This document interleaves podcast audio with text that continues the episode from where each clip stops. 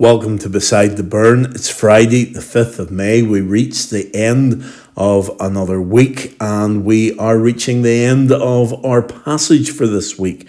We come to Acts chapter 1 and verse 5, and I kind of encourage you to go and to listen to the message from Sunday, um, just if you weren't there, uh, so that you understand what we're talking about this week.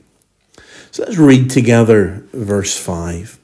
For John baptized with water, but in a few days you will be baptized with the Holy Spirit. Amen. So, this is what Jesus meant when he told them to wait in Jerusalem from the, for the gift that was promised by the Father.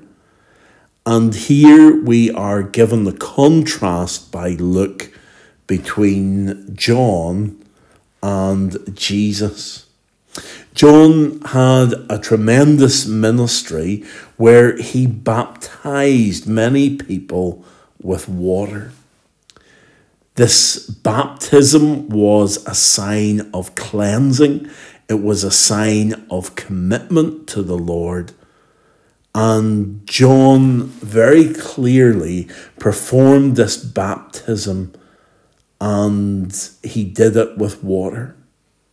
Remember, whenever we read the Gospels, that Jesus himself was baptized with water, which seemed to be a, a, strange situation because baptism was seen very much as an act of cleansing, symbolic of the cleansing that we have when we ask for forgiveness for the sins that we have committed. Now, the reason that Jesus has told the disciples to wait in Jerusalem is so that they too can be baptized, but not in the same way that John baptized. John baptized with water, but Jesus is coming and he is going to baptize with the Holy Spirit. Now, remember, whenever we read the Gospels, Jesus himself did not baptize anyone. But here we have him baptizing with the Holy Spirit. So this is special. This is worth waiting for. This is important not to ignore. That Jesus is coming to bring the Holy Spirit. And when Jesus leaves this world, the Holy Spirit will remain and will minister in the hearts and the minds of the followers of Jesus, of the true Christians. This is a special baptism that comes. Water is temporary, but the Holy Spirit is secure and eternal. And therefore, we can come to Him and we can trust. And in this verse 5, we are declaring our trust in God. We're declaring that we're once we put our faith in John the Baptist, now we put our faith in God. God will not let us down. God will always be with us and will not forsake us. And this is important in the book of Acts because the Holy Spirit is going to make a difference in the lives of others. And therefore, we have to work out our place in this kingdom of God.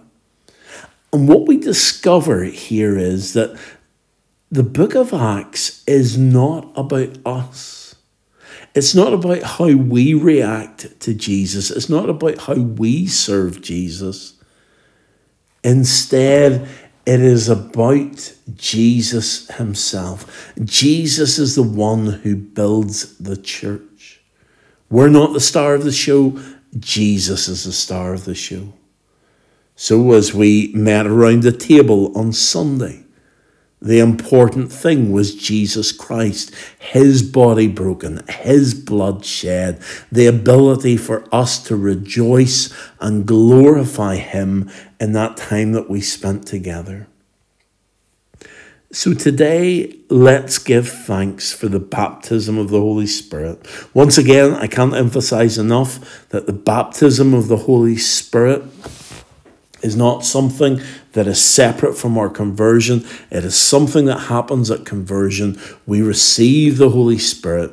We just need to be aware that He is there and we need to trust Him and tell others about Him so that we can be blessed as we follow and as we hear His voice. So let's pause together to pray.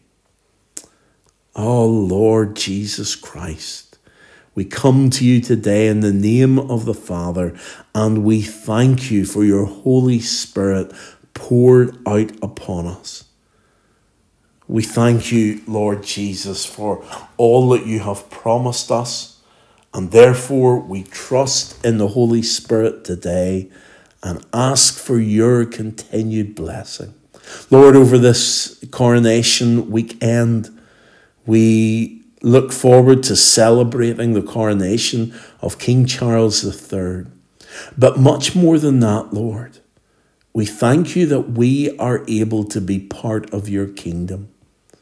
We pray, Lord, that we might follow you that we might serve you, that we might live in your kingdom as holy subjects given over to you. And we ask it all in Jesus' name.